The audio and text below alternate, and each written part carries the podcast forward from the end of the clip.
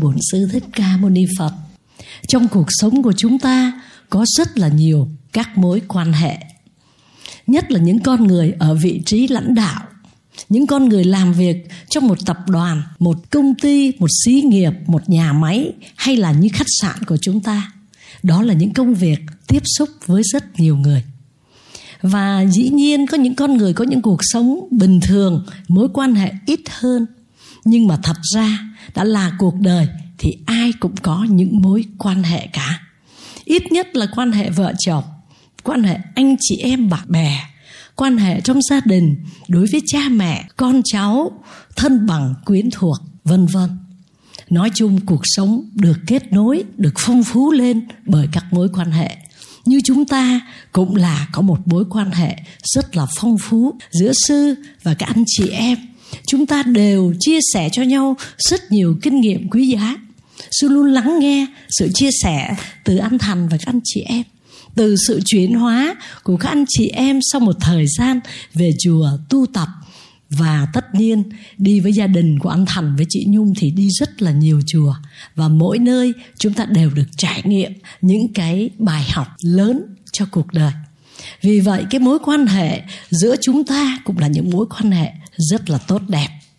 Chỉ trừ những người chọn cuộc đời an thanh gốc vắng, cắt đứt duyên trần, thì coi như hạn chế mối quan hệ chừng nào thì họ càng dễ đạt đến cái mục đích trong cái đời sống của họ chừng đó, đời sống tu tập tuy nhiên, riêng với chúng ta, mối quan hệ là khả năng kết nối với người khác ngoài cái cá nhân mình tôi có rất nhiều cái sự quan hệ mà sư nói rằng rất quan trọng.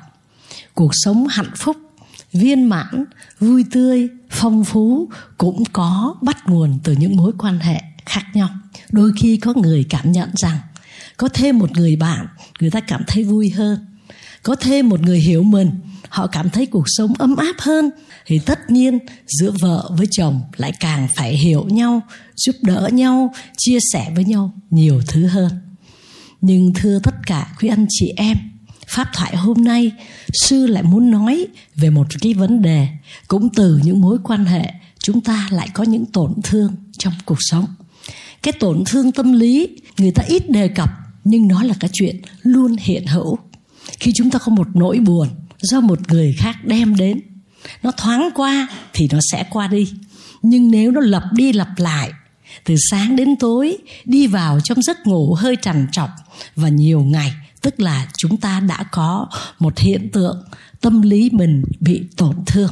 Cho nên việc giao lưu trong các mối quan hệ trong đời sống của chúng ta, nó vui như vậy, nó phong phú như vậy. Nhưng đôi khi vì không hiểu nhau hoặc vô tình hay cố ý, chúng ta đã làm khổ cho nhau. Và cũng có rất là nhiều người đã đưa ra cái vấn đề làm sao để giải quyết những cái tổn thương trong đời sống tinh thần của mình hầu như không ai dám đề cập đến nó. Tại vì nó là những cái góc tối riêng mà những con người có bản lĩnh sống, có tình thương yêu, có tâm từ bi lớn, nghĩa là một cái đời sống tinh thần được tu tập, được rèn luyện, vững chãi, thì những cái chuyện này, chuyện kia nó không thành vấn đề. Người ta nhìn thấy rõ nó nguyên nhân từ đâu và luôn luôn giúp người khác chuyển hóa.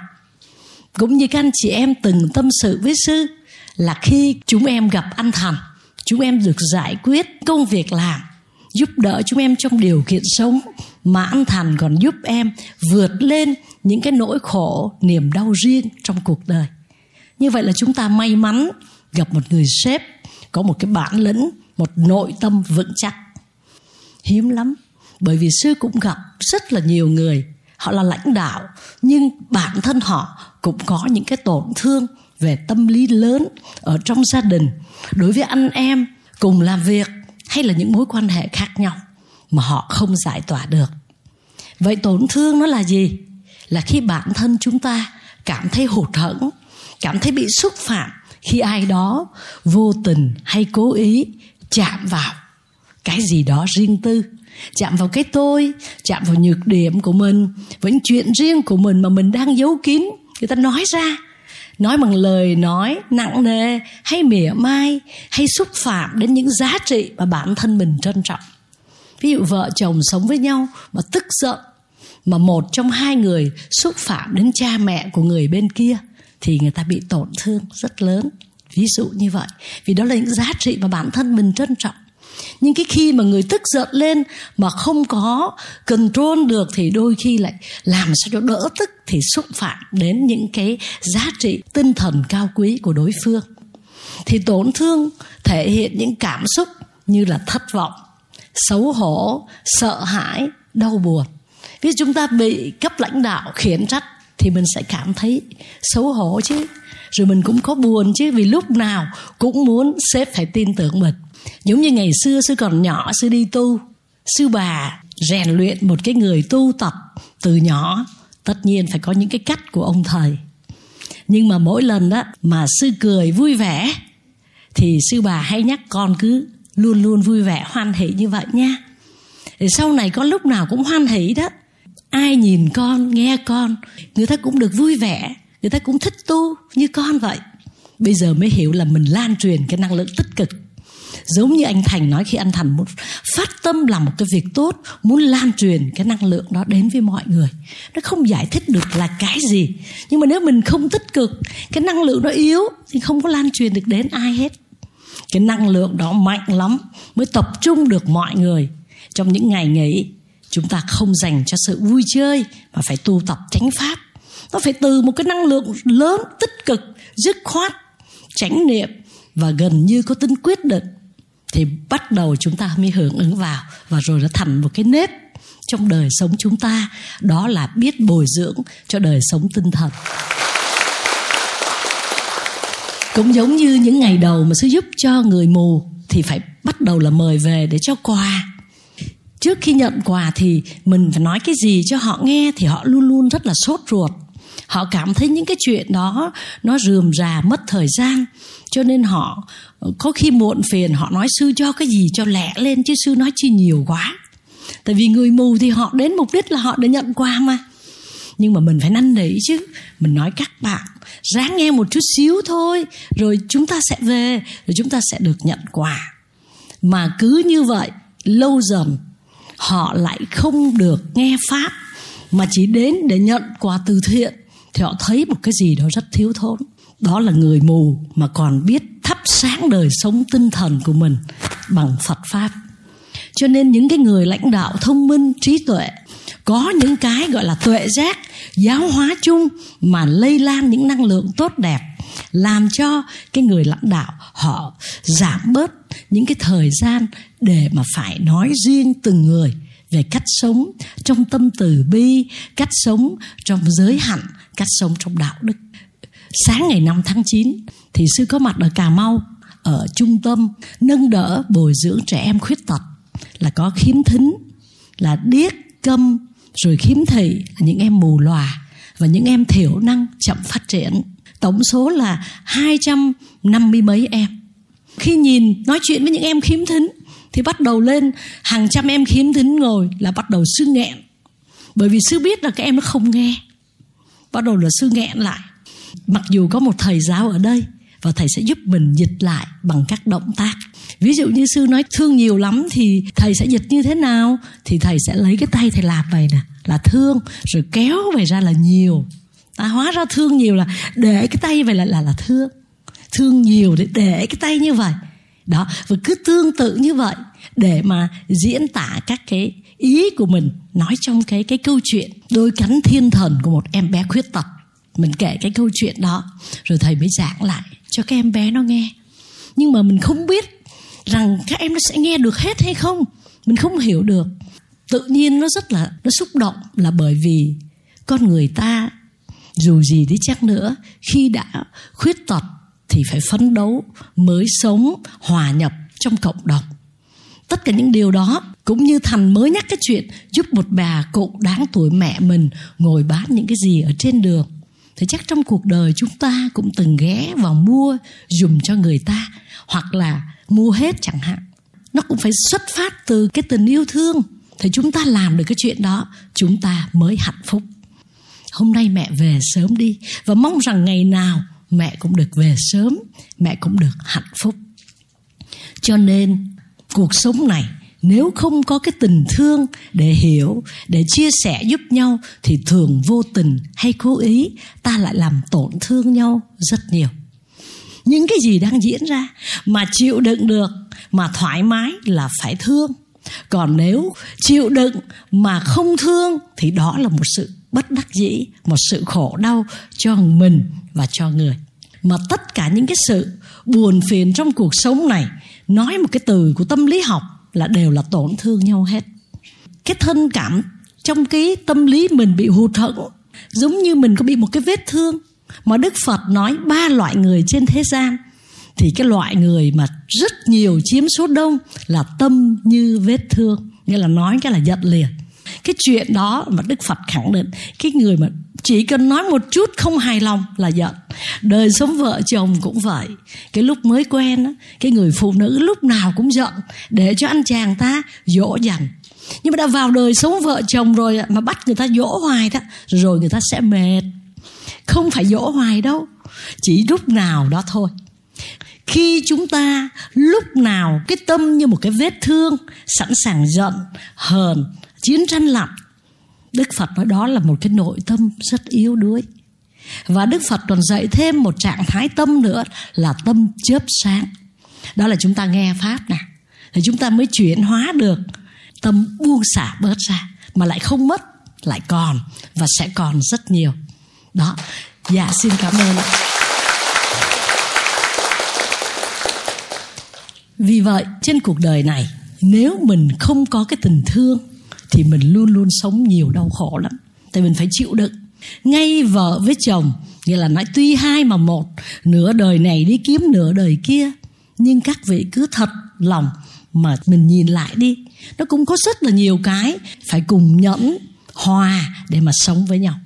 Cái đó là đương nhiên là quy luật mà, chứ còn y hệt nhau mà ráp vào, rồi là như một dòng sông phẳng lặng, thì nó không phải là cuộc đời nó không phải là cuộc sống. Cho nên người ta nói rằng mình phải hiểu cái từ hiểu và thương. Mình hiểu được, mình thương được thì cuộc sống này nó không có khổ đau, nó không có buồn chán. Và hôm nay sư nói đến một cái khía cạnh mà chúng ta thường vấp phải và chúng ta cũng phải tu tập. Đó là mình bị tổn thương hoặc mình nói những lời làm người khác tổn thương. Cái chuyện đó là có. Một cái câu nói trong đó anh thành nói đó mình là sếp mà. Nếu nhân viên, đàn em mình làm những điều không được, mình có thể bằng một câu nói quét sạch. Nhưng không, bây giờ là tránh niệm lại. Mình xem cái cách nào mà có thể tốt nhất cho người. Thế là phải thận trọng hơn trong cách nói. Chứ sếp nói thì sếp có quyền biểu hiện cái cảm xúc, có thể nóng giận, có thể gặp những sếp, có thể la hét, có thể những sếp, có thể những cái hành vi thế này, thế khác mình có thể quét sạch. Cũng như đời sống vợ chồng, người chồng cũng có thể làm việc này, việc khác. Mình là chủ gia đình mà, nhưng mà mình phải luôn luôn nghĩ rằng đôi khi những lời nói đó nó làm tổn thương người sống bên cạnh mình. Mà có người họ nói với sư rằng họ tổn thương nhiều năm các vị. Họ mang cái vết thương họ nhớ cái chuyện đó đó, nhiều năm. Đừng ai nhắc đến, nhắc là bắt đầu như mới hôm qua. Nên phật mới nói rằng tâm người như vết thương đụng vào chảy máu chảy mũ ra. Chuyện đó nó là những chuyện riêng. Nhưng mà đôi khi mình cũng nên nhìn thẳng vào sự thật để làm gì? Để chuyển hóa để hạnh phúc trọn vẹn. Vì nỗi tổn thương cũng liên quan đến sợ bị xem thường sợ bị từ chối tự ái hoặc là những cái nỗi đau khổ sợ hãi riêng. À, vì một cái điều gì đó cho nên, tổn thương xuất hiện khi bản thân mình cảm nhận hình như tình yêu thương có bị giảm đi hay sao á. Hình như sự quan tâm của anh ấy đối với mình giảm đi hay sao á. Và ngược lại, đôi khi người chồng cũng thấy người vợ hình như thờ ơ với mình hay sao? Hôm nay lời nói sao nó không dịu dàng như mọi khi nếu cái người nhạy cảm là quan tâm liền. Còn cái người người ta gọi là phổi bò á, thì sao cũng sao hết không sao hết á. Muốn nói gì cũng cũng không quan tâm. Thì đôi khi á, cái người lại quá sâu sắc thì lại là lưu tâm và để nó thành một vết thương ở trong lòng. Chúng ta cũng phải biết điều này đức phật đã đề cập trong cái bài tâm người như vết thương. Mà chúng ta nói rằng tình thương chữa lành tổn thương ở đây thì không chỉ là tình thương của mọi người dành cho nhau, tránh tổn thương cho nhau, mà còn chính mình cũng phải biết thương lấy mình.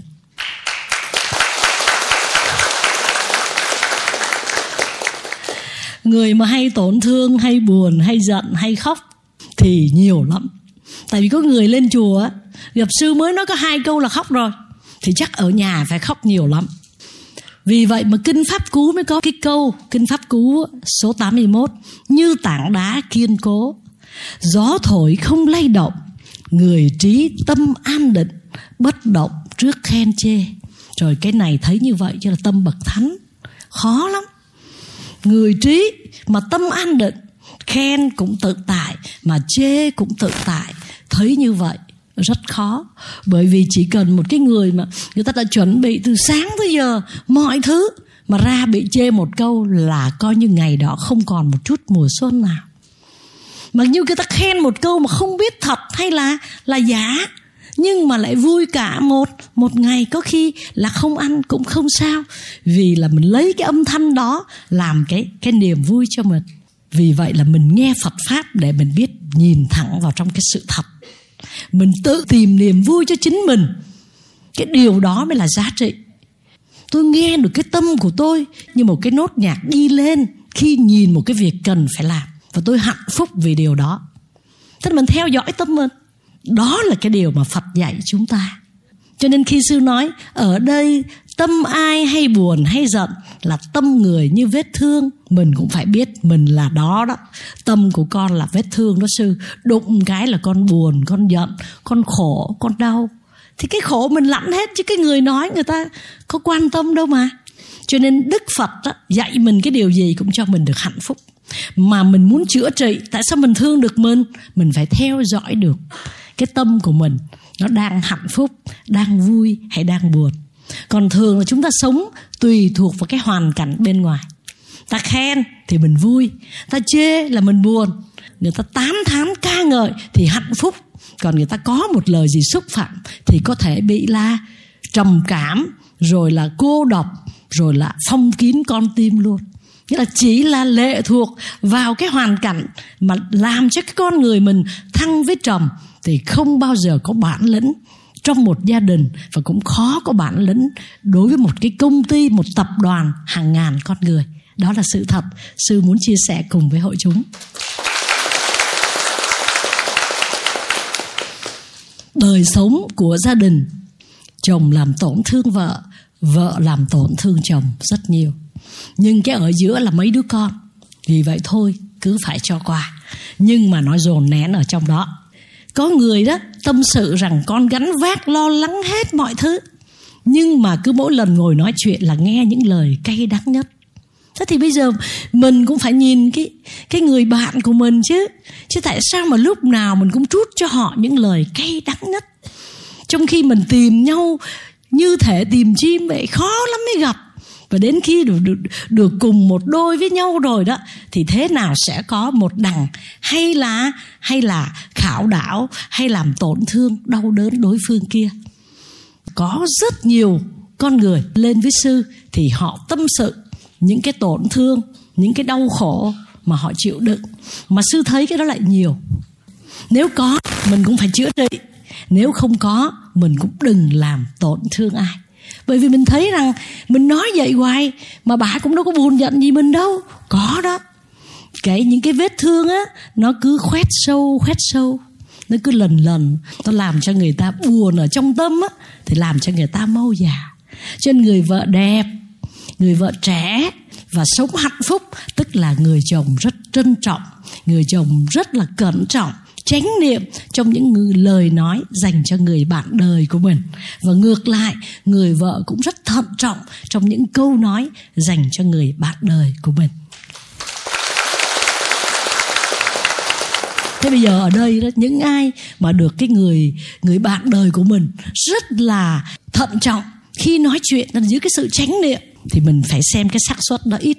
Tại vì người ta chỉ cái lúc đầu á chứ còn khi sống chung, có vợ, có chồng, có con rồi đó, người vợ cũng rất là cần cái sự quan tâm tâm lý một chút của người chồng.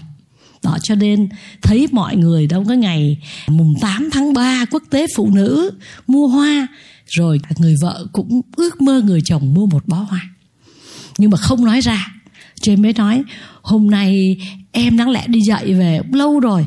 Chị bạn em nói rằng ghé vô nhà một tí là hôm nay là chồng chị làm cho chị một cái món quà đặc biệt mời em vào cùng. Chia vui. Nói để nhắc khéo ông chồng. Ông chồng nói ôi vớ vẩn. Cái chuyện nó xưa như trái đất. Bây giờ mà còn đi nói mấy cái đấy tự nhiên cái người vợ bị hụt hẫng. Tại vì có những người người, người ta rất quan tâm những cái cái điều đó. Mà có những người họ thỏa thuận là không cần họ sẽ cùng nhau quan tâm, con cái hay một cái việc gì khác. Cái tâm lý cuộc đời này ai cũng thích quà mà. Mình chịu khó một chút xíu, thì đôi khi xoa dịu rất là nhiều cái nỗi tổn thương giữa những người sống với nhau. Chúng ta đừng có để vì không hiểu nhau đưa đến chiến tranh lạnh, bất hòa. Mình cứ tưởng là người bạn của mình khó chịu, nhưng thật ra họ đang bị tổn thương sâu sắc bởi một thái độ, một lời nói nào đó của chúng ta.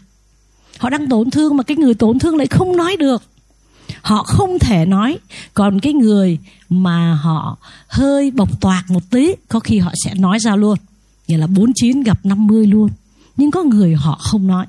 Và tự nhiên một cái vết thương lòng đã được chém vào trong cái trái tim. Nguyên nhân sâu xa của sự tổn thương là do tự ái ái là gì? Là yêu. Dạ không? tự là gì? Là mình. Yêu mình. Cái người tự ái là yêu mình rất nhiều. Mà ai cũng yêu mình hết. Đó là đương nhiên, yêu mình. Cho nên nhà phật á, mới nói là vô ngã là niết bàn.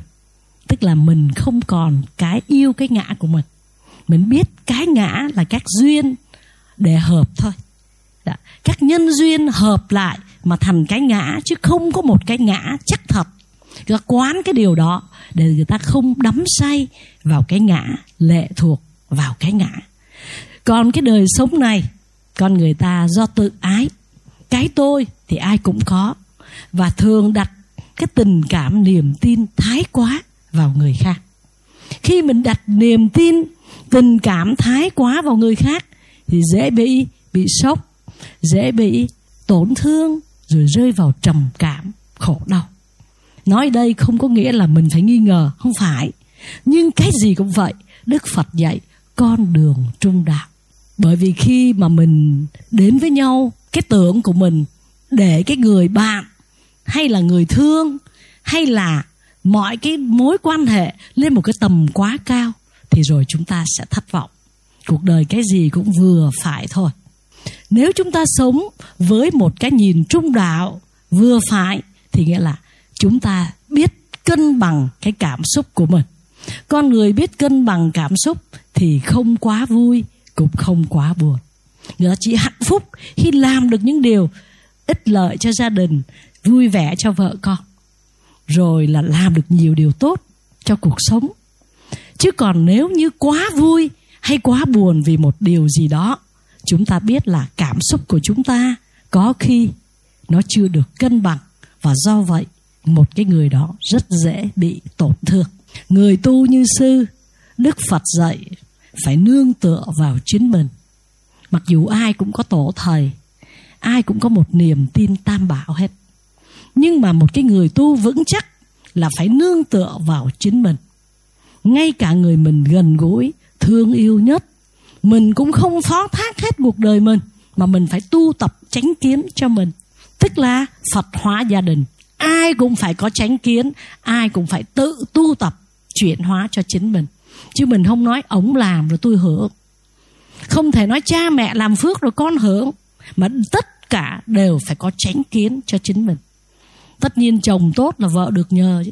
Sư vẫn hay nói, một ngàn cái phước bên vợ không bằng một cái nợ bên chồng.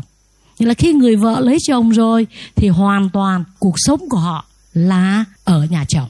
Cho nên thờ cụ huyền, thờ cụ huyền nhà chồng việt nam mình á, rất là tôn kính và thờ cúng cái cụ huyền thất tổ nhà chồng. Nhưng cũng không có nghĩa là phó thác hết. Nếu người chồng không tu thì mình sao? Nếu người chồng tu thì mình sao? Người vợ cũng vậy, cũng phải có tránh kiến cho chính mình. Một gia đình gọi là phật hóa gia đình là tuyệt vời nhất. Ai cũng tu tập tránh kiến tránh tư duy, sống với chánh niệm. Đó là điều mà sư rất mong muốn khi về với hội chúng của chúng ta. Ví dụ như kinh pháp cú, câu số 43 cha mẹ hay bà con, không ai làm gì được chẳng ai giúp được mình, chỉ nhờ tâm hướng thượng đưa ta lên cao cả. Giúp mình là trong cái đời sống, sự nương tựa lẫn nhau, hướng dẫn lẫn nhau. Nhưng mà mình đi đâu về đâu? Trong đời sống này thật sự mình hạnh phúc hay khổ đau, mình phải xem lại chính mình. Và sau khi chết, mình đi về đâu là chính mình. Trong kinh địa tạng, phật dạy rằng, nếu gặp nhau ở dưới địa ngục thì cha với con cũng không ai chịu khổ thay cho ai. Vì nó quá khổ mà. Cuộc sống này, mình nghe pháp để rồi hôm nay sư giảng như vậy là phải chuyển hóa rồi. Mình phải cẩn trọng lời ăn tiếng nói, đừng làm tổn thương người bạn đời, đừng làm tổn thương cha mẹ và cũng đừng làm tổn thương con mình. Có những người sanh ra đứa con thì mình làm cha mẹ mà, cho nên con phải thế này, con phải thế kia. Nhưng mà mình đâu thể áp đặt được tại vì các vị cũng biết rằng mình luôn cho con mình học hành, giáo dục những điều đạo đức. Nhưng nó có nhân quả, nó có cuộc đời của nó. Mình không sắp xếp mà nó cũng không thể giống mình. Mỗi người có cái phước riêng, cha mẹ có cái phước riêng, con cái có phước riêng. Có khi con hơn cha mẹ, có khi con không thể như cha mẹ. Nó là con mình thật các vị, nhưng mà nó kết hợp dòng máu thừa tự từ tổ tiên ông bà rồi là nhân quả trong nhiều kiếp sống, nó có một cuộc đời của nó. Không phải do mình vẽ ra được, mà mình chỉ là một người cha hiền, người mẹ đạo đức để mà làm gương cho con. Chứ các vị nghĩ đi, các vị có khổ vì con cái, cũng không phải vì nước mắt của các vị mà chuyển hóa được cuộc đời của đứa con đâu. Nó có nhân quả riêng của nó.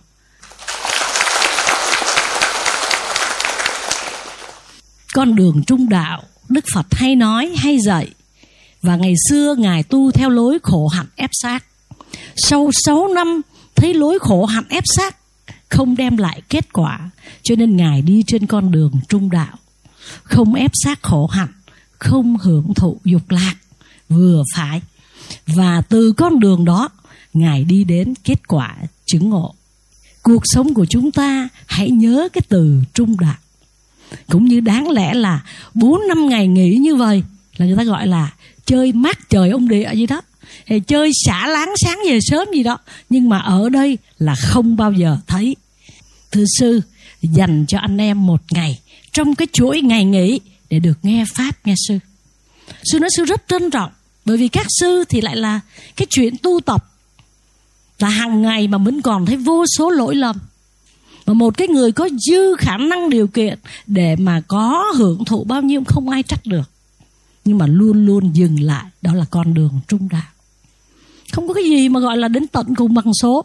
Bởi vì các vị cứ lên tuốt lên tận cùng đi rồi nó cũng sẽ từ từ nó tụt xuống, rất khổ. Cho nên cứ giữ cái mức độ vừa phải, quân bình để mà quan sát được mình. Mình biết cái tâm trạng mình hạnh phúc khi làm việc phước lành hạnh phúc khi mình vượt qua được cơn giận thì mình hạnh phúc. Chứ không phải là mình hạnh phúc khi mà mình được hưởng thụ hay sống hơn người. Ta luôn gắng vui vẻ và bình thường. Nhưng ai khơi vào vết thương thì vết thương rướm máu. Ta khóc ngay, ta âu sầu sầu bi khổ ưu não ngay thì đó là những trường hợp tâm rất là yếu đuối. Làm sao để hết yếu đuối? Phải nghe pháp, phải tu tập và sống chánh niệm. Không phải tất cả mọi thứ đều lệ thuộc vào cái người mà chúng ta coi là thần tượng lại càng nguy hiểm. Cuộc đời này khó ai là thần tượng cho mình. Không dễ có đâu. Nhưng mà mình phải tu tập. Tại vì có khi mình muốn như vậy, nó lại không phải như vậy. Một cái việc muốn thành tựu, nó phải do phước đức, nhân quả, nhân duyên. Cho nên cái tổn thương bắt nguồn từ sự yếu đuối cái yếu đuối đó là vì sao? Mỗi người cũng có cái muốn, rồi cũng khao khát được yêu thương, được nhìn nhận, được chiều chuộng, đáp ứng nhu cầu trong bản thân ta. Con người mình cũng muốn tình yêu, muốn sự sở hữu cái gì đó về danh, về lợi, sắc hay tài cho bản thân, nhưng lại không đạt được. Rồi đã không đạt được rồi, người ta lại không hiểu mà còn nói những lời chậm vào trong trái tim của mình. Cho nên người ta đau khổ và người ta gần như muốn trốn đi ở một cái nơi nào, không muốn nhìn ai. Cuộc đời của sư hồi chưa biết tu cũng thích muốn đủ thứ. Sau đó rồi sư tự nghĩ mình là ai? Mình là cái gì? Nhân mình gieo là gì mà mình muốn những điều đó?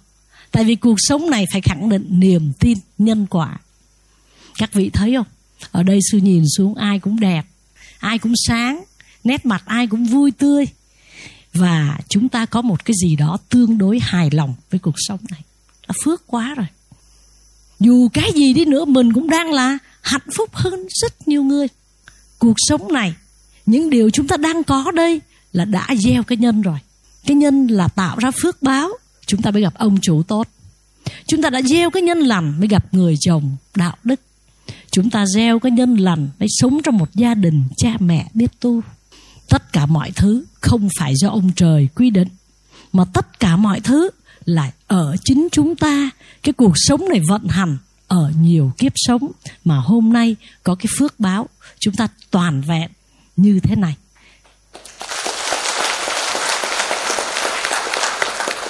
Như sư nói, mấy trăm em học sinh khiếm thính khiếm thị, mà ai cũng có một tâm hồn cao đẹp, ai cũng có những cái tuyệt vời nhưng mù mà tâm không mù. Người ta câm điếc mà đôi mắt của người ta là một bầu trời yêu thương, thì sao? Để mình thấy rằng là mình hạnh phúc hơn những người khuyết tật trong cuộc sống rất nhiều. Nhưng bởi vì khi chúng ta đã có cái này, thì chúng ta lại ít tu tập, mà chúng ta lại sống theo cái nhu cầu của bản ngã. Vì vậy, nhiều lần trong cuộc đời, chúng ta làm tổn thương người khác. Và khi chúng ta đã biết làm tổn thương người khác, có nghĩa rằng rồi người khác sẽ làm tổn thương mình. Đó là nhân quả trong cuộc đời. Cho nên, sư muốn nói, một hoặc nhiều người đã làm bạn tổn thương, nhưng cũng không có nghĩa là cả thế giới này làm chúng ta tổn thương. Chứ không phải vì như vậy mà bi quan. Ai đó nói nặng mình, nhưng mà cả thế giới này vẫn yêu thương mình. Cho nên không nên vì một người mà mình cảm thấy cuộc đời này không đáng sống, đó là điều vô lý. Và xét về mặt tâm lý học, những ai dễ bị tổn thương mà vượt qua được chứng tỏ rằng có lòng dũng cảm và sức chịu đựng. Một nội tâm vững chắc. Tức là người ta nói là mình có quyền buồn, có giận, nhưng mà rồi cho qua rất nhanh. Rồi sáng nay trước khi sư đi đó, thì thưa các anh chị em là hội chúng chùa Thiên Quang đó là các anh chị thường hay lên có các cô đó. À, con kính chào sư phụ đi về Malibu chúc sư phụ một ngày Phật sự viên thầm cái này thế các à, em vừa mới uống trà buổi sáng có vui không? Các bạn bảo dạ thưa sư phụ là vui nhưng cũng có khi không vui ạ. À. nói vì sao không vui? Nói khi vui thì cũng chia sẻ với nhau việc này việc khác. Có khi công việc có vẻ hơi căng thẳng hơi nhiều hoặc có góp ý qua lại thì nó lại không vui cái người nói cái mặt có vẻ u sầu ảm đạm. Sư nói nhìn lên trời kìa. Trời lúc đó đang ảm đạm các vị. Sư nói trời hôm nay sao? Trời ảm đạm. Nhưng mà lát nữa là nắng sẽ lên. Thì ông trời mà còn khi nắng khi mưa cái chuyện con người ta lúc vui lúc buồn lúc à, hoan hỷ lúc ảm đạm cũng là chuyện bình thường. Không nên quan trọng hóa nó lên. Rồi, sư nói xong rồi sư lên xe sư đi các em ở dưới vỗ tay. À các em cũng biết cái tâm trạng mình nó thay đổi. Nếu chúng ta lấy cái ảm đạm đó là cái quan trọng, lấy lời nói của ai đó để mình cứ suy nghĩ, mình dằn vặt chính mình, đó là dại rồi. Nhà phật gọi là vô minh rồi. Cho nên, đối diện với những lời nói, những sự làm tổn thương mình mà chúng ta lại bằng tâm từ bi hóa giải nó đi, vẫn sống tốt, chứng tỏ một cái nội tâm vững chắc. Còn con người vốn hay nghĩ về cá nhân một cái chút xíu gì cũng sợ người ta biết. Nhưng nguyên một cái tường gạch rất là đẹp, rất sang trọng và rất thanh lịch. Nhưng mà cái nhân viên nhất định không dắt sư đến xem. Nó sao vậy? Nó ở đó có cái đèn hư. Nhưng mà sư đâu có nhìn cái đèn. Sư nhìn cả một cái kiến trúc, một cái bức tường người ta thiết kế. Nó còn biết bao nhiêu sự tinh xảo và mỹ thuật ở đó. Nhưng cái người á, mà cứ chăm chăm nhìn cái lỗi thì sợ sư thấy cái đèn hư nhưng mà sư đâu có phải quan tâm tới cái đèn. Nhìn tất cả toàn cục cho nên nếu ai có nói các vị câu gì không phải họ đánh giá mình là như vậy, là trong hoàn cảnh đó, trong cái bối cảnh đó, trong cái công việc đó, thế thôi. Và nhất là cái người lãnh đạo, họ cũng rất nhiều việc. Họ nói qua, rồi thì thôi. Nhưng mà có người mà do nội tâm họ yếu đó, thì họ sống dằn vặt với những cái cái lời nói đó và trong đời sống gia đình, chúng ta cũng thường tổn thương vì những cái lời nói đó. Cho nên, sư nói hôm nay thì cái người bị tổn thương hay người hay làm người khác tổn thương đều phải rút kinh nghiệm cả. Đồng ý không ạ? Phật dạy chúng ta phải thường xuyên định tâm thiền quán. Để làm gì? Để theo dõi tâm mình mình biết mình đang hạnh phúc khi làm một cái việc tốt, là mình đang theo dõi tâm mình mình mới biết. Nhiều khi đi giữa một cái lườn xe nó rất là chật hẹp, có một cái cái cụ già bán cái gì đó, thì mình cũng muốn mua, nhưng mà xe nó không thể nào dừng cho mình gặp được. Thì mình cũng nghe cái lòng mình có một cái sự thương cảm mình không giúp được cái cụ già giữa trời mưa. Mình phải nghe được lòng mình. Rồi mình nghe cái lòng mình khi nổi giận. Mình đã rồi, nổi giận rồi mà mình khe được thì tự nhiên nó đã giảm xuống. Còn không nghe, tất nhiên chúng ta sống theo bản năng. Và cái bản năng đó nó đưa đến nhiều kết quả rất là tai hại. Cho nên muốn chữa trị những vết thương lòng, chúng ta thường hay lắng nghe tâm mình. Đó là điều rất quan trọng. Phật dạy, một việc phước nhỏ không bỏ, một việc ác nhỏ không làm việc thiện nhỏ cũng đừng có có bỏ. Chẳng hạn như ta đi qua, ta rớt cái gì đó mình sẵn sàng nhặt lên và gọi. Cũng là một cái việc thiện nhỏ. Nhưng mà rồi để lại cái phước rằng đi đâu cũng sẽ có người giúp mình. Chứ không bao giờ nghĩ là cái chuyện nó quá nhỏ thì không bao giờ làm. Anh chàng sinh viên đó, anh để nhà cửa rất là bề bộ rồi ông chú mới đến thăm. Sao con để nhà cửa phòng ốc của một sinh viên bề bộ như vậy? Nó trời ơi, chú ơi, bây giờ phải nghĩ đến chuyện thay đổi thế giới. Công nghệ viễn thông nó đỉnh cao mà chú để ý làm gì ba cái quần áo của sinh viên? Ông chú nói, một việc nhỏ con không làm được. Làm sao con nói con thay đổi cái thế giới này? Thôi con ơi, đó toàn là ước mơ hão huyền. Nhìn cách con sống là biết con chẳng làm được việc gì đâu. Cho nên việc nhỏ mà thiện chúng ta cũng không được bỏ qua là như vậy. Thưa các vị. Xin kể cho đại chúng nghe một cái câu chuyện về sự tổn thương. Và sau khi cái câu chuyện này, thì sư cũng muốn đặt ra một cái câu hỏi nữa. Cuối cùng cuộc sống này, tổn thương lẫn nhau là vì đâu? Ta thương ai nhất trên đời này?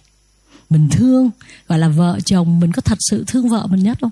Mình có thật sự thương chồng mình nhất hay không? Giấy chứng nhận tàn tật. Lại nghe tới tàn tật là dễ tổn thương rồi đó trên đoàn tàu. Một cô soát vé, rất là xinh đẹp.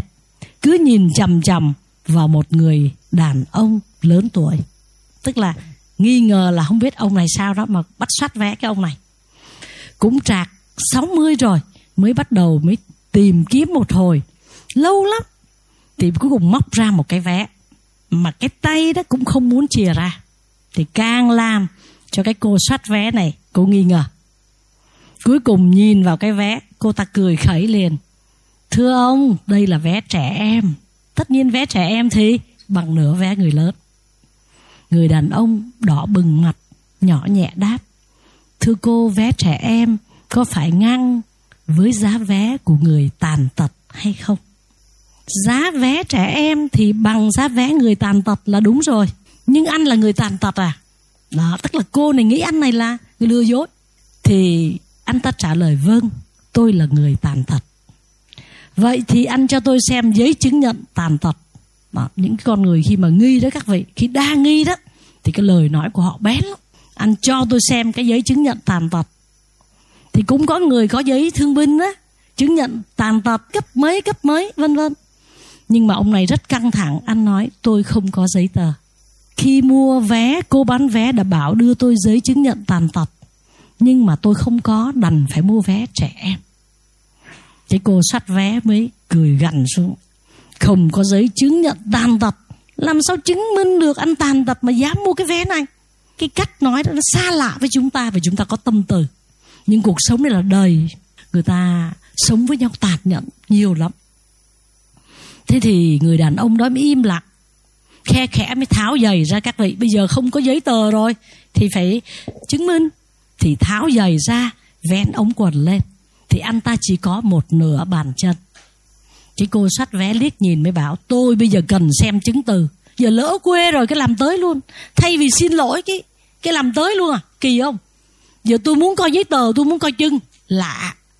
Phải có giấy chứng nhận tàn tật, đóng dấu hiệp hội người tàn tật. Người đàn ông, cái mặt nó phải như một cái trái ổ hoa luôn đó. Đau khổ vô cùng tôi không có tờ khai gia đình của địa phương, nên người ta không cấp sổ tàn tật cho tôi. Tôi làm việc trên công trường của tư nhân. Sau khi xảy ra tai nạn, thì công ty cũng không còn gì. Tôi cũng không có tiền đến bệnh viện để giám định. Tức là cuộc sống nó có nhiều cái mảnh đời rất là bất hạnh. Và những cái lời của cái cô sách vẽ này đều là nguyên nhân đưa đến tổn thương sâu sắc một con người tàn tật người trưởng tàu nghe tin có lộn xộn gì đi tới. Thì người đàn ông đó lại một lần nữa trình bày với trưởng tàu là tôi tàn tật và tôi mua cái vé trẻ em. Trưởng tàu nói, giấy chứng nhận đâu, tức là họ sẽ sẽ là bên nhau. Đó, thì người đàn ông cũng nói, không có. Rồi cũng đưa nửa bàn chân ra. Các vị thấy không? Ông này không thèm nhìn luôn. Cứ nhất quyết nói, bây giờ xem giấy chứng nhận, còn không thì sao đây? Thì cái cô này đó, cô ghê lắm cô mới nói rằng đó, bây giờ nếu như mà không có thì đưa anh ta xuống cái chỗ mà xúc than á, coi như là làm nghĩa vụ lao động ở trên trên tàu đi, chứ cũng không bỏ xuống. Nhưng mà cho lên đó, làm nghĩa vụ xúc than, thì người trưởng tàu đồng ý. Cũng được. Mà ông này nói thật sự là chân tôi có một nửa. Tôi cũng không đi làm bình thường. Tôi cũng không có tiền. Nửa vé này do cũng bà con cũng cho, rồi là cũng cho chút tiền đi về thôi không, cái này mà gặp anh thành với các vị thì hơi khỏe rồi có khi có máy bay về luôn, đúng không? Đó. Nhưng mà gặp cái bà này nữa thì coi như là khủng khiếp. Mà cái cuộc sống này chúng ta biết khi mà chúng ta muốn thể hiện cái ngã của mình á, thì mình làm tổn thương người khác mình không biết đâu. Thì cái hai cái người này là lỡ rồi, lỡ là đưa cái vấn đề nguyên tắc ra rồi. Cho nên bây giờ là không có giấy tờ thì phải tính cái cách khác. Nhưng mà các vị có biết không? May sao lúc đó có một người lớn tuổi, ngồi đối diện với cái ông tàn tật đó chứng kiến từ đầu đến cuối. Thì cái vị này nói sao? Ông có phải là đàn ông không? Nói cái ông trưởng tàu đó. Cái vị trưởng tàu nói, ông nói cái gì? Cái chuyện này liên quan gì đến cái việc tôi có phải đàn ông hay không? Chẳng lẽ tôi là là là đàn ông giả hay tôi là đàn bà? Thì cái ông lớn tuổi đó, ông mới nói, xin cho tôi xem giấy chứng nhận ông là đàn ông đó đó, đó đời đó, đó là gọi là bốn chín gặp 50 đó. Đó chết. Mọi người chung quanh cười lên đòi cái giấy chứng nhận là đàn ông không? Rồi vị trưởng tàu nói tôi không có cái giấy gì tôi ai biết tôi là đàn ông cả đừng có nói những cái điều như vậy. Thì cái ông này mới nói không tôi cũng giống như anh chị tôi tôi xem chứng từ thì tôi mới biết ông là đàn ông. Không có giấy chứng nhận đàn ông thì không phải. Rồi không biết sao cái cô soát vé này đi tới giải vây cho cái ông trưởng tàu tôi không phải đàn ông nè. Ông muốn nói gì? Đó, đó là người ta cùng một phe với nhau phải không? Tôi không phải đàn ông nè. Bây giờ ông muốn gì ông nói đi. Thì cái người này nói là cô có phải là người không? Cái ông lớn tuổi bắt đầu hỏi sang cô này cô có phải là người không? Cái cô này bắt nổi cơn tam vằn là giọng the thé lên. Ông anh nói sạch sẽ một chút. Tôi không phải là người thì tôi là gì? Thì người trưởng, người lớn tuổi đó mới nói, cô cho tôi giấy chứng nhận cô là người xem sao. Tôi nói, cuộc đời này phải gặp như vậy đó các vị. Đó. Mọi người hành khách trong tàu cười ầm lên. Chỉ có một người không cười thôi, đó là người bị cụt chân. Ông ta trân trân nhìn những cái gì xảy ra và nước mắt đẫm lệ. Tủi thân vì người ta đã làm tổn thương đến thân phận của mình, nhưng mà cũng cảm động bởi đã có một người đứng ra hào hiệp bên vực mình. Thế rồi ông trưởng tàu với cô sách vé đó mắc cỡ đi một hơi luôn, không còn hỏi giấy tờ gì nữa. Cuộc sống này phải như vậy. Thế thì cái giá trị con người xác nhận bởi trái tim vị tha và giàu tình thương. Cho nên chúng ta gặp nhau cũng cái chỗ đó đó. Chúng ta hiểu nhau chúng ta yêu thương nhau và đừng làm tổn thương nhau. Vì cái cố ý thì không nói, mà vô tình làm tổn thương thì rất nhiều. Cho nên cái việc quan trọng là mình phải tu dưỡng bản thân mình mỗi ngày. Ngày hôm nay phải là một phiên bản của mình tốt hơn ngày hôm qua. Chắc chắn là phải như vậy. Tại vì ai cũng sẽ có làm những lỗi lầm hết, thưa các vị. Ngài đặt lai lạc ma có một câu nói yêu thương và từ bi. Đó là nhu cầu thiết yếu, không phải những thứ xa xỉ. Không có chúng, nhân loại vẫn tồn tại. Nhưng không có tình yêu thương, nhân loại không thể tồn tại. Cho nên, chúng ta thấy rằng, hãy phát khởi một tình thương. Vợ chồng có cái này kia, hãy làm mới lại. Hãy nhớ những cái gì? Cái công lao, những cái khó khăn vất vả trong một cái hành trình đến hôm nay để mà có những lời yêu thương tử tế với nhau. Thấy nó có vẻ hơi cải lương phải không? Nhưng mà nó giúp chúng ta rất nhiều trong những cái vết thương lòng vô tình gây cho nhau, thưa các vị. Lời nói vô tâm cũng hay diễn ra lắm. Chẳng hạn như cái cô gái dọn hàng thì một thanh niên đem cơm tới em ăn cơm nè, em đói chưa? Thì hai người, hai hộp cơm ngồi xuống ăn với nhau. Tất nhiên cơm thì công nhân thì cũng đơn sơ thôi, nhưng mà họ ăn với nhau một cách rất là hạnh phúc. Thì có một người bước tới. À bước tới thì mới nói, em à nhìn em là biết là số khổ mà, làm việc vất vả, chồng em đem tới chút cơm như thế này. Thật là tội quá, khổ quá, thương em quá. Thế là hai vợ chồng ăn nuốt không nổi nữa tự nhiên cái người ta nói một câu tội quá, nhìn là biết số em khổ nuốt không nổi. Gặp sư là cứ ăn bình thường. À phải không nào? Thì cái tâm mình là nội tâm vững chắc. Bộ không nghe ca dao Việt Nam có câu gì? Đầu tôm nấu với ruột bầu, chồng chan, vợ húp, gật đầu khen ngon có nhiều người họ thấy vợ chồng hạnh phúc quá, họ cũng chọc vào. Thế mình cũng ăn bình thường, nói cảm ơn chị. Ủa nhìn em biết em bệnh khổ mà thiệt em có khổ đâu. Cho nên có nhiều người đưa tay ra cho người ta cả. Số em khổ là tự nhiên khổ à. đâu có cái chuyện đó. Ở ra nói là mình có một cái nội tâm vững chắc, không có gì khổ. Nhất là mình là làm cho cho một cái tập đoàn mà chữ đức làm đầu nữa. Đức rồi đến thành. Chúng ta không có cái gì mà phải lo lắng, nhưng bây giờ còn phải đem tình thương rộng rãi ra, để cái phước nó tăng trưởng ra. Tại vì cái phước đức con người là mình lo được cho nhiều người cái nhân đức là mình lo được nhiều người.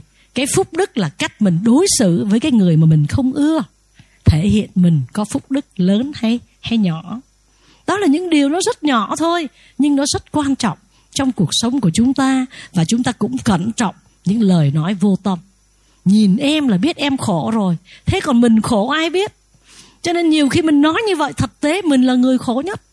Cho mình đi nói người ta để thấy rằng trên đời nó nhiều người khổ chưa chắc người ta đã khổ.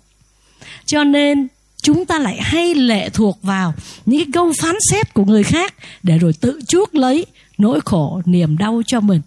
Cũng như hai đứa con cùng đậu đại học. Mà cái ông này thì không bao giờ nghĩ con ông kia đậu. Nghĩ là nó, nhà nó như vậy, nó học vậy, nó phải rớt, nó cùng nó đậu. Ở đậu trường khác. Con ông mày đậu trường khác thì ông A nói với ông B, cái trường con ông học mà làm gì? Học cũng như không. Học trường con tôi mới thế này thế nọ. Thì cái là cái ông B phát buồn. Chả có gì phải buồn. Trường mở ra là phải có hữu ích. Mỗi đứa làm một việc chứ không ai chỉ làm một một nghề giống nhau. Cho nên chúng ta hay bị gì? Bị lôi kéo bởi dư luận. Bởi tiếng nói của người gì? Có quyền lực cái người có quyền lực mà có tâm từ bi là mình rất là hạnh phúc. Nhưng người ta đôi khi, ta dựa vào cái tiếng nói để bẻ cong cái đời sống của mình. Chúng ta phải có một cái nội tâm vững chắc. Rằng, tôi đang làm lành, tôi đang sống tốt, tôi giữ giới hạnh, đời sống tôi phải có hạnh phúc. Điều đó chúng ta nên nên nắm chắc để không bị lung lạc bởi những hoàn cảnh chung quanh, dễ dàng làm trái tim mình chảy máu. Thưa các vị. Để kết thúc bài pháp hôm nay, cuối cùng phải nói đến chuyện tình thương. Thì cái điều đó nó đã ươm mầm cho chúng ta. Gặp nhau thấm thoát, đã gần 10 năm trời, và chúng ta lúc nào gặp nhau cũng nói đến tình yêu thương. Cho nên, hôm nay nói đến một chút trong cái khóc tối của tâm hồn mình thôi, chứ còn cái việc thiện thì tất cả chúng ta đều đã và đang làm. Thì có một cái người doanh nhân cũng từng kể khi còn trẻ, anh ta từ quê vào học việc ở một xưởng giày trên thành phố. Và cái hành trình đó nó dài, vất vả, nhưng phải có một cái chánh niệm, một cái nghĩ cho người, cho mình nó có cái kết quả tốt. Thế con người mà bon chen để tìm lợi cho mình, rồi sẽ thất bại, rồi sẽ không bao giờ được như ước mơ đâu. Lợi người, lợi mình là điều đức phật luôn luôn nhắc nhở chúng ta. Thì ông này cũng trải qua một giai đoạn làm công nhân vất vả trong xưởng giày sống trong một ngôi nhà cũ kỹ, thiếu ánh sáng rột nát và điều kiện khắc nghiệt. Thì căn nhà cũ nằm trong cái hẻm, cho nên không có chỗ phơi quần áo. Chăn bông thì ẩm ướt, khó phơi, quần áo giặt xong, chỉ để trên mấy cái ghế, rồi nó ẩm ẩm, xỉn xỉn vậy rồi mặc. Nhưng mà rồi cũng phải ráng để cho nó qua. Nhưng một ngày kia, một số người đồng nghiệp đã gặp anh ta và nói rằng anh không cần phải phơi quần áo ở trong nhà đâu. Cái khoảng sân rộng bên kia đường có thể phơi quần áo được. Tôi từng sống ở đây, người dân rất là tốt. Anh mang quần áo và mền đến cái sân đó phơi, mặc dù cái sân đó không phải là của anh. Thì kể từ đó là quần áo, mền, mùng, anh ta mang cái sân đó phơi. Đã có mùi nắng thì nó rất là dễ chịu, ấm áp. Chỉ từng đó thôi. Ngày anh ta đi làm mà về tối, có khi có người xếp dùm cái số quần áo đó nhưng có khi ta sống chung với nhau. Mà hỏi xong lấy quần áo anh không lấy đi. Rồi sao em không lấy quần áo? Thì coi như đổ qua, đổ lại. Có như là nhiều khi xem cái chuyện đó là chuyện ở trên trời đất xuống. Không phải chuyện của nhà mình. Mà đây á, là cái người người ta cũng chả quen biết gì, chỉ là trong một cái hàng xóm. Ta vẫn giúp nhau, giúp được xếp cả quần áo và cất dùng cho anh ta sau khi tan sở. Chỉ có từng đó thôi, thưa các vị. Mà khi anh ta trở về đó thấy quần áo xếp như vậy, nước mắt anh ta rưng rưng. Và anh ta quyết tâm rằng cuộc đời mình, nếu là một doanh nhân thành đạt, mình sẽ đền đáp những con người tốt bụng đã yêu thương. Thế sau đó là anh ta làm rất nhiều thứ. Khi anh ta khởi cái tâm đó, lòng anh ta cũng rất là thiện. Mà con người khởi thiện thì phước nó đến. Con người khởi ác là phước nó đi. Chứ đừng đợi giàu mới tính, cứ khởi tâm lành. Khi khởi tâm lành là chư thiên gia hộ tùy theo công đức của mình mà đem phước đến cho mình. Cho nên anh này, sau đó thành đạt, giàu có và anh làm rất nhiều cho cái khu phố đó. Anh nói bắt đầu tất cả việc thành công của tôi là hơi ấm của tình thương của những con người rất đơn sơ, giản dị trong cái khu phố này. Cho nên tình thương chữa lành các vết thương trong cuộc sống. Tình thương giúp chúng ta trưởng dưỡng đạo tâm đem lại phước báo, an vui trong cuộc đời. Những người có tình thương lớn luôn là những người biết ơn. Có tổ quốc, có cha mẹ, có thầy tổ, có anh chị em, vợ chồng, đàn na tín thí. Mình phải mang ơn tất cả. Và khi mình nhìn sâu vào thì mình chỉ thấy mình chỉ mang ơn chứ không thể làm tổn thương ai. Chẳng hạn nhận một tin nhắn thôi có nhiều khi mình gửi tin nhắn, người ta cũng không trả lời. Mình biết người ta bận. Nhưng mà có những cái mối quan hệ, ví dụ như vợ với chồng, mà không trả lời là đã làm tổn thương nhau. Nó ăn khỏe không là bên kia phải nó ăn khỏe, em yên tâm. Nhiều khi im lặng. Cũng là một cái sự đó, trời ơi, vợ chồng có cái gì đâu phải hỏi thăm. Nhưng người ta đã hỏi, thì mình phải trả lời. Tại vì thấy như vậy, nhưng mà lại tổn thương cái người kia. Rồi khi chúng ta nhìn một người tài xế chúng ta đừng nghĩ họ chỉ là tài xế, mà còn thấy họ đang mưu sinh, kiếm sống cho vợ con. Thì mình thấy có một cái tình thương dành cho anh ta. Mình vào trong một cái nơi, mình uống nước, có một sinh viên đã bưng nước ra, thì mình nghĩ rằng em này phải vừa làm, vừa học, và số tiền em kiếm được đóng học phí cho đúng kỳ.